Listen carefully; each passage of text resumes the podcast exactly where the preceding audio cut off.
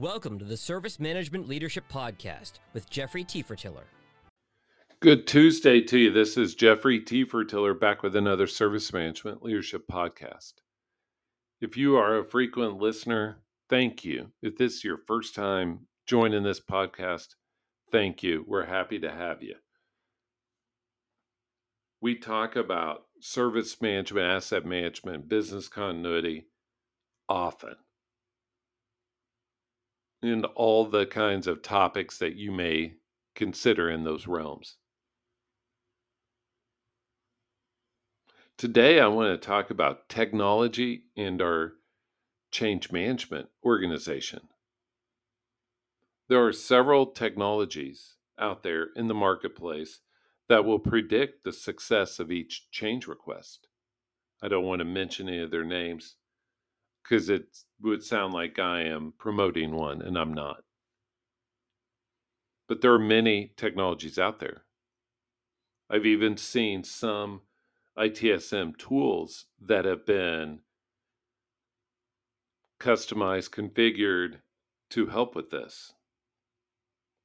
And machine learning will only improve the functionality of this technology over time. But imagine that someone puts in a change request and we get a score or predictability of whether or not that change will be successful. That's pretty awesome, isn't it? And machine learning will only improve that as we get more data and our tooling gets more precise. Because these models will get better, and I expect the ITSM platforms to fully incorporate this functionality very soon. Because that is a great sales proposition. One key to success will be measuring and improving the model. But once the model gets to an acceptable level of predictability, then you can even automate your approvals. Let me let me walk through this scenario. The DBA team puts in a change. And through your machine learning and your risk analyzer, it has a 93% chance of being successful. You think, okay, why don't we just automate this approval? And we never see that. If that change fails, we adjust our model so the next change that comes through that looks like that, smells like that, it gets an 83 instead of a 93. Where this really comes into play is in the more complex changes. Because anybody that's lived in the change management side of the world for any length of time knows that you have people that come in and they say, My change won't impact anything. And it does. So these technologies, they look at the CMDB, they look at what's related, they look at what other changes are coming that might impact.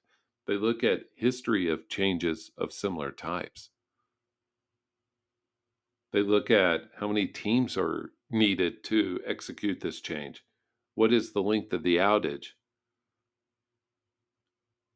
What does the backup plan look like? When is the change? Is it Tuesday afternoon or is it Saturday night midnight? All those impact risk, right?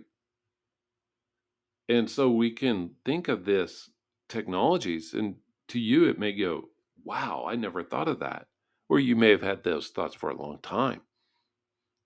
But these models are going to become clearer and clearer. And what they'll allow us to do is automate more. Because if we know what's low risk, and we know that there is a almost certainty that this change will not have an issue, why not automate the approval from change management, which helps speed the delivery and it helps the change management team focus on really what's important. This is coming very soon, and I welcome your thoughts. This is Jeffrey T. Tefertiller. Thank you for joining us. Hope you have an awesome rest of your day. Please follow the Service Management Leadership LinkedIn page as we approach 5,000 followers.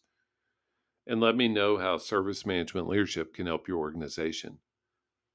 Have a great one, all. We'll see you tomorrow. Bye.